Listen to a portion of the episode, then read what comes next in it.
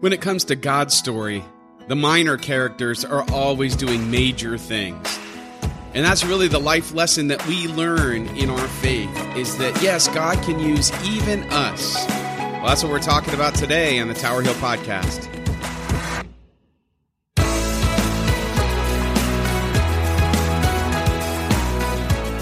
Hey everyone, welcome to the podcast of Tower Hill Church. This is Pastor Jason. However, you are listening to us and wherever you are listening, I pray that you feel blessed by God today. Well, we are in the middle of our summer sermon series, and while I was away uh, this past week, um, Pastor Julie delivered a really fine sermon on uh, some characters of Scripture that maybe are not very well known. And uh, and I think it's always great when we get to do a little bit of a deep dive into some of these characters that we don't necessarily talk about all the time, or don't don't make the flannel board presentation, or right. I mean, they're not usually part of the Sunday school program. So uh, before we get to that, though, I did want to remind everyone that we are summer Facebook Bible study is going to start on July 9th. It's going to go for 20 days and we're going to go through the book of James. So if you are, if you loved our 40 day challenge back in Lent, it's really the same exact style and format, except it's going to be for 20 days instead of 40 days. Uh, and then we'll do another one in the fall. But you could sign up on our Facebook group. If you just go to Tower Hill Church and uh, find us on Facebook and you'll find the uh, Facebook Bible study link, and you could sign up there and get ready to go. And uh, hope that you'll join us for this. So, without any further ado, here is Pastor Julie in the next installment of 12 Stones Stories that Shape Our Faith. Stories shape us, right? Whether they be biblical stories or stories that someone has told us at bedtime or stories we've read. And it reminds us that we can find our stories in other people's stories. And last week we heard the example of Joshua. That was the man who Moses asked to finish the job he had started in leading the Israelites out of slavery and into the promised land, although he, Moses never quite made it there. So, so Joshua took him the whole way. So in movie language, today I'm going to give you the prequel to Moses. And it includes two people that you likely have never heard of before. I'm going to walk you through this little uh, family tree here in a minute. Um, so there are only six verses about them in the entire Bible, and they usually don't get mentioned in Sunday school. So they are usually overlooked. Don't don't feel bad if you've never heard of these people.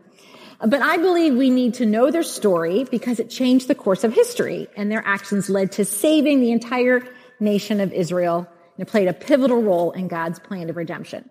So, little context. Remember the family tree of Abraham? Um, we talked about that. I think uh, last couple of months we've heard some about Abraham. That's that old man that um, God promised to make a great nation through him and his descendants. I think he was like 100 and Sarah was 99 when um, they uh, gave birth to Isaac. All right, so you have Abraham and Sarah. They give birth to Isaac. He marries Rebecca. They have twins Jacob and Esau. Esau didn't make it in the family tree. He always gets forgotten. Anyway, um, Jacob and Esau. Jacob is later renamed Israel. He marries Leah for seven years, which was like the consolation prize because he didn't really want to marry Leah. He wanted to marry Rachel, which he did later. And between Re- Leah and Rachel and their servants, he fathers a total of 12 children, 12 sons who are known as the 12 fathers of the tribes of Israel. So did you get all that? Talk about, imagine what their family reunion was like. Now, which, which mother do you have? Okay, so that's, that's the whole 12 tribes of Israel. Um, so sometimes Jacob's name is used interchangeably with Israel and it can be kind of confusing. So if you know, know Genesis, or maybe you've seen the Broadway show about Joseph, uh, you know that he was considered the favorite and his 11 brothers hated him for it, right? He's the one that got the coat of many colors and all the brothers were jealous and mean and tired of hearing about his grandiose dreams. So what do they do? What do all mean brothers do? They sold him into slavery in Egypt. No, hopefully that's not what mean brothers do. Uh, so anyway, in kind of a plot twist, he ends up working for the Egyptian pharaoh, managing his household and then interpreting his dreams and that leads to Pharaoh asking Joseph to basically manage the selling of all the grain during the famine. He became like the Secretary of Agriculture, really more like the COO for the whole country, and saves his country from starvation. Years later, Joseph's brothers come to Egypt because there's a famine in their country. They come to get grain, and who's the guy handing it out? Their brother Joseph. They don't recognize him, but he recognizes them, and that leads to the, the brothers being reconciled, their father Jacob being reconciled in his old age, and he comes to Egypt. The whole family's now in Egypt, as families often do, and want to be near each other. They relocate. Um, and so that's what happened. There's now, at the time of Joseph's death, 70 descendants of Jacob, right? So all those people, they have kids and they have kids. Then you got 70. Okay. So Jacob is about to die and there's 70 descendants and then this entire generation dies. But their descendants keep multiplying and multiplying. It's kind of like a little baby boom, population explosion. All of a sudden, the Hebrews or Israelites are everywhere. They're part of the workforce. They're your neighbors and classmates. They had established themselves as citizens in Egypt. They were part of the culture. And that made some of the Egyptians very nervous. And they called the Israelites Hebrews in a disparaging way. So there had been a series of pharaohs who had been kind to the Hebrew people. They had lived peaceably with one another. And then our scripture tells us, comes a new Pharaoh who did not know Joseph. Too many years had passed. He didn't know any of that history. So, um, this Pharaoh is possibly Ramesses II, some scholars say. He's considered the most powerful and most evil ruler in the world. He ruled with fear and through the abuse of power and oppression. He is known to be greedy and egocentric and paranoid, and he ruled with an iron fist. And he questioned the loyalty of these Hebrews that if we ever went to war, I don't know if they'd be with us. So he's feeling threatened by them. They're quickly becoming the majority of the culture, and Pharaoh doesn't like this. He's feeling threatened even though they've done nothing wrong. And so he has a plan to control these changing demographics. And that is where we'll begin with our scripture reading the first chapter of Exodus, beginning at verse 8.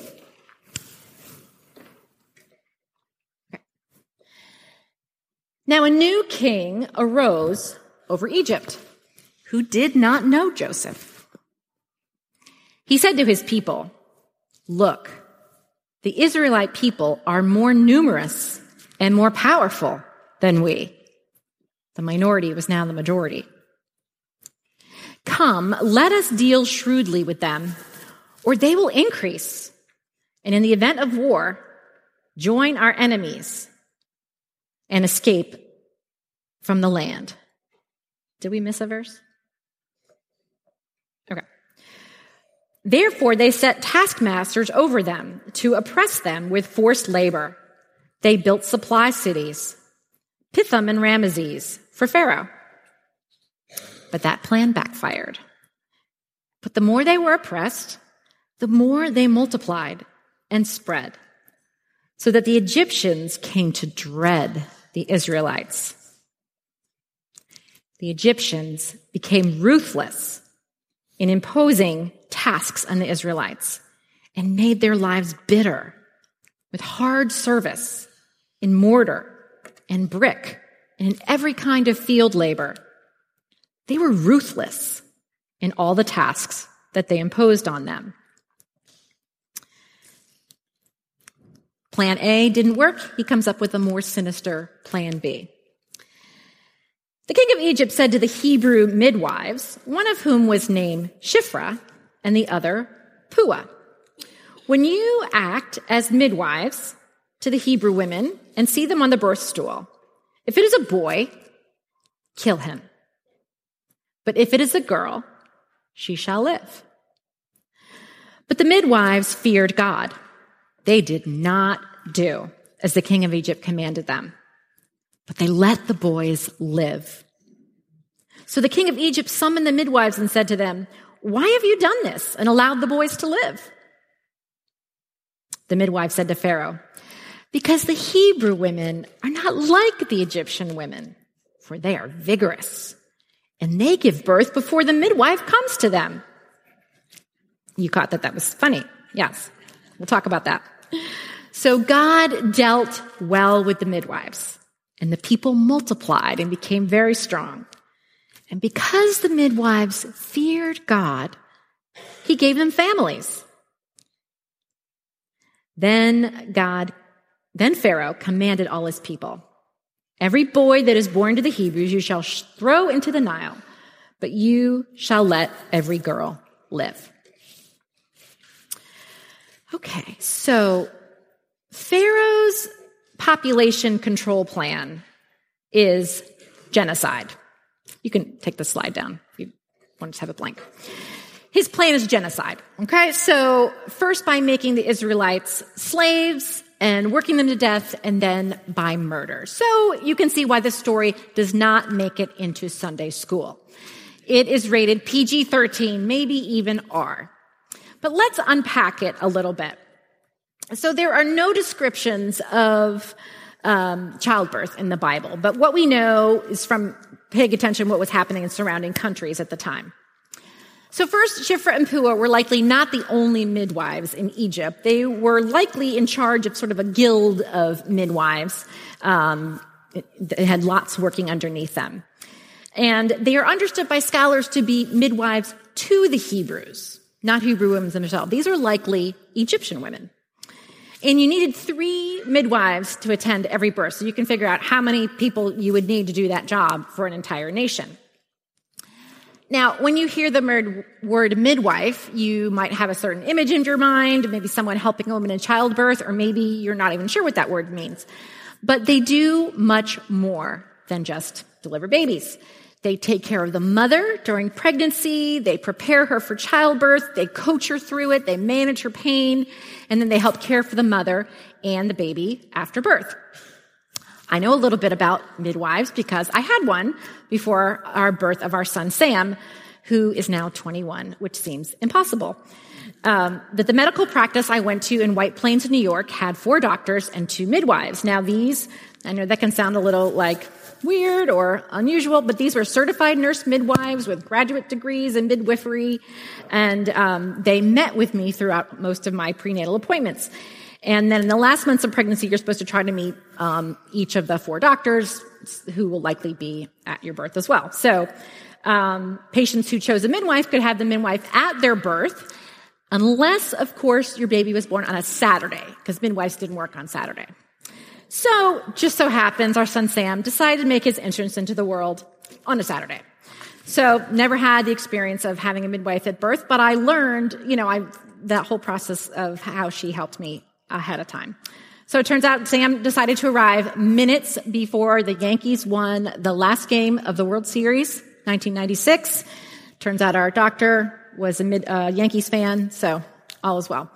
And I was thinking about this later. I didn't have a midwife for Claire or Ellie, but they were both born on Saturdays too. So good thing I, I didn't. Anyway, the, so it's way more than, than we might realize. So these Egyptian women their whole life, their whole being, their whole vocation was about bringing life into the world. It was about caring for life. It was about nurturing and loving and guiding. They, um, there's no way they were going to respond to this with basically an executive order to be the Pharaoh's assassins. That we just contradicted everything that they were about. But imagine what was going through their minds. Like, wait, you want us to do what? Like, uh, uh, you know, sort of that paralyzed shutdown when someone asks you to do something that you just think is unthinkable. Yeah, they could have said, well, we're just little midwives. We don't have much power or status. We'll, you know, just do what he says. Um, they could have felt like they had no say in the matter. Or they could have used the excuse, well, this is just the policy. We, we're just following orders. But they didn't do that. They didn't do that. They made their own courageous choice between life and death. In fact, they chose civil disobedience, the first recorded act, some, some would say, in history.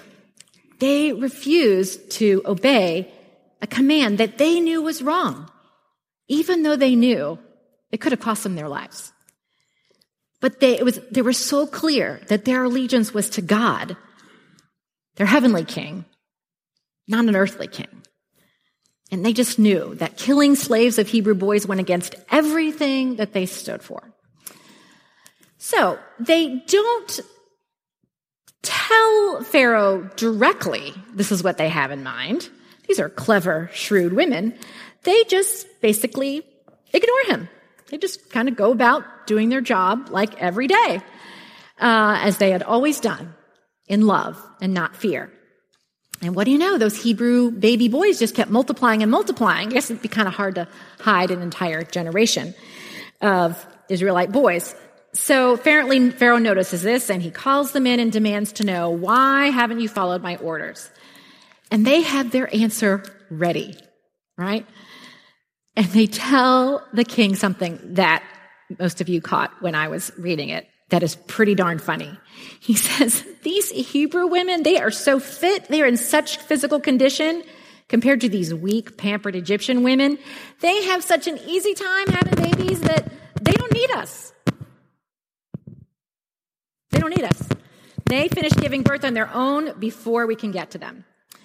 So anyone who has given birth or witnessed someone giving birth or heard about somebody giving birth knows that this is pretty funny. Pharaoh had no idea what the long, difficult, painful process of childbirth was about. 16 hours for my firstborn. He probably didn't know anybody that had ever seen it either. So he had no clue. It didn't occur to him to question them. Male doctors weren't even allowed to be at a birth. So he didn't question. And these ordinary women have just outfoxed the most powerful man in the world. Now, it is true that they lied. This point has troubled theologians throughout the ages, from Augustine to Calvin. The King of England was offended that these women didn't obey the order from their king. But that misses the point. And it also, some people say, well, it looks like God rewards those who lie. That's not the point either. The focus of this story is that the midwives honored God's law above a human law. That they knew that saving lives was more important than obeying an evil king, and they acted according to their convictions.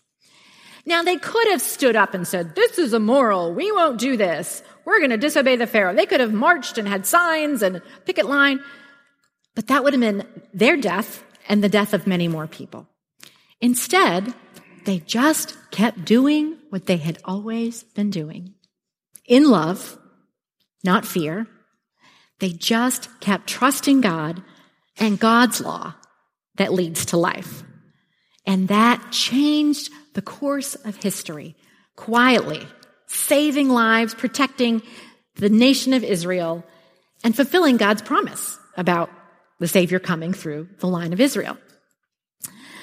Does anybody know the Hebrew baby boy we meet in the next chapter? Moses. Okay, right.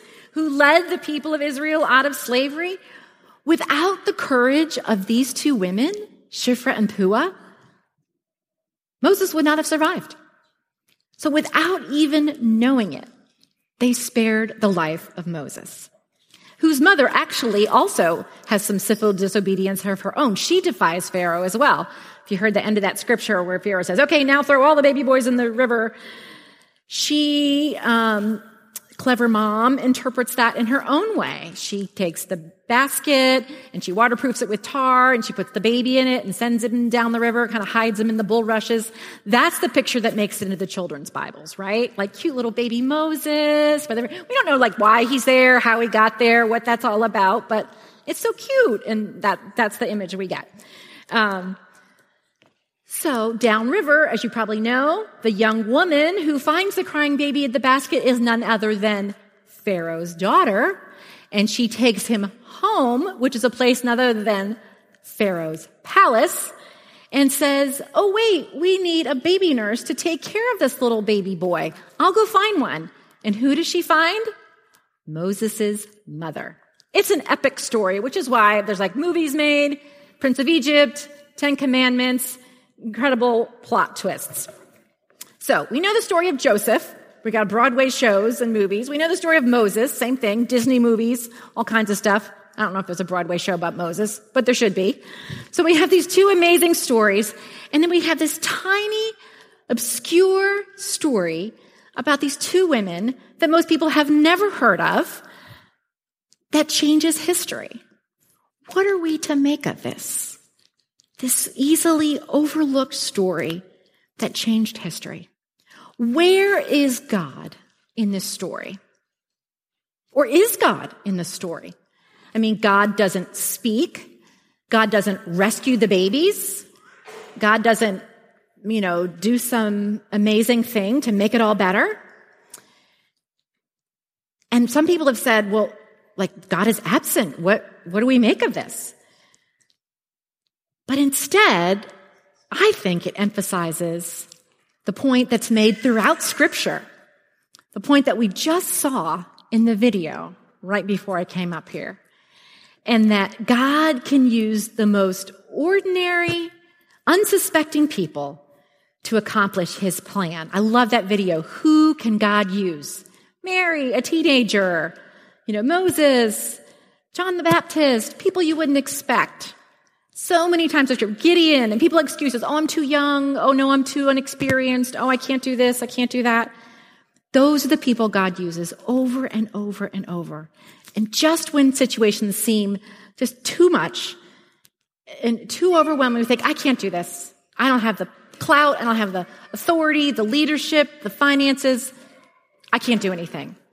But if we get our information from scripture, we see that it's the opposite that God uses ordinary, everyday people to work through, to act in faith and love, to give birth, if you will, to new possibilities. You don't have to be leaders in your community or people in positions of influence, uh, as many of us are.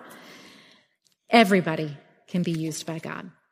Think of the disciples. What do we got? Some carpenters, some fishermen, some tax collectors, no CEOs that I know of. No one works on Wall Street. No uh, entrepreneurs. I don't know unless I missed something, but they're just average Joe. The second thing I think this story says to us is that we should fear God and not humans. Pharaoh acted out of fear. And we do that sometimes too. We think we just want things to stay the way they are and I just don't want it changed. I don't, I, I feel bad that hurt, people are hurting and suffering, but I can't really do anything about that.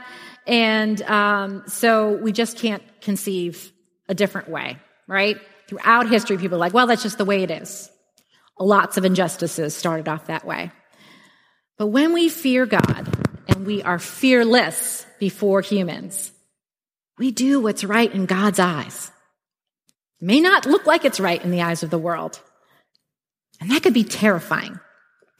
It takes enormous courage to do that. And usually it results in a bigger plan that we can't see. And just to be clear, when I say fear God, I mean revere and honor God, not like be afraid of God. So I'm clear on that. Okay. So maybe you've been in a position like that where you have feared humans. Maybe you felt like a pawn in someone else's game. Maybe you've just felt paralyzed or too afraid to take any new steps in any direction. The risk seemed too great. And I hope that this story can give you a glimpse of what it looks like to trust God in the face of evil and fear. The last thing I think this story teaches us is that our faithfulness to God usually benefits more than just ourselves.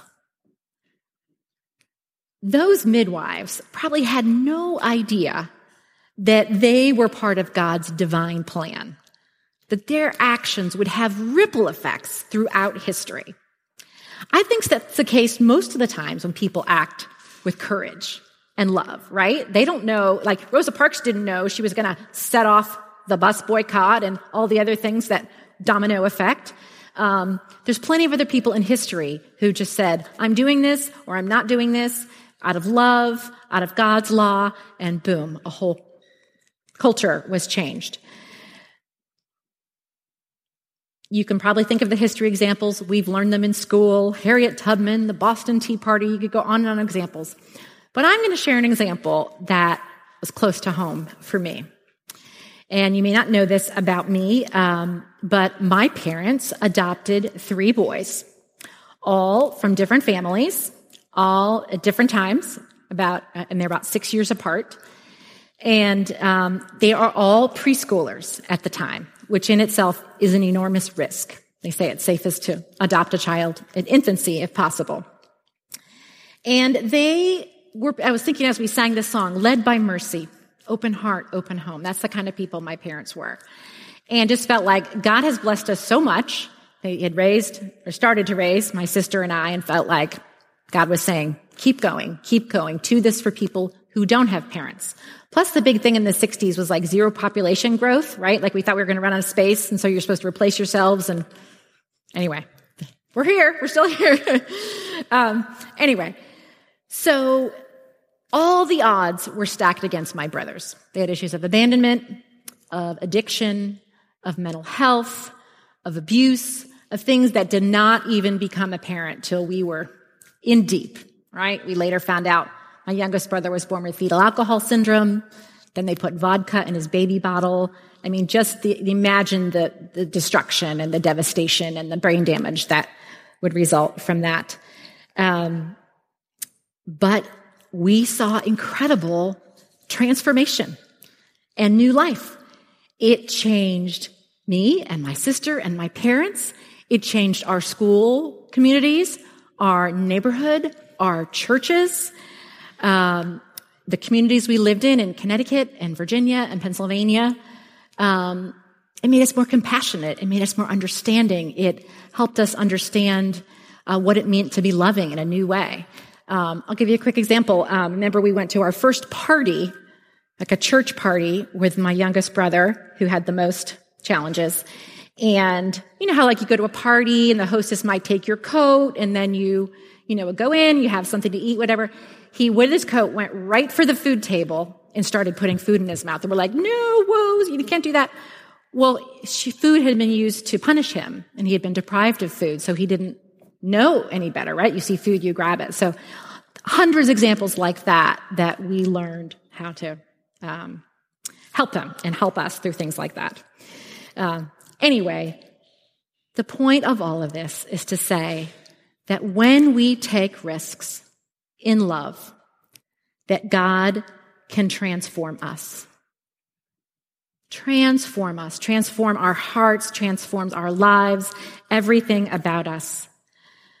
And I think of my brothers, and now because of them, I, each of them got married, each of them had two kids, and now because of them, I have four nephews and two nieces I wouldn't have had otherwise. Two of them have just graduated from high school. I mean, unbelievable things to think of. We'd never thought possible. So maybe you are in a situation where you have, feel overwhelmed or feel unimportant.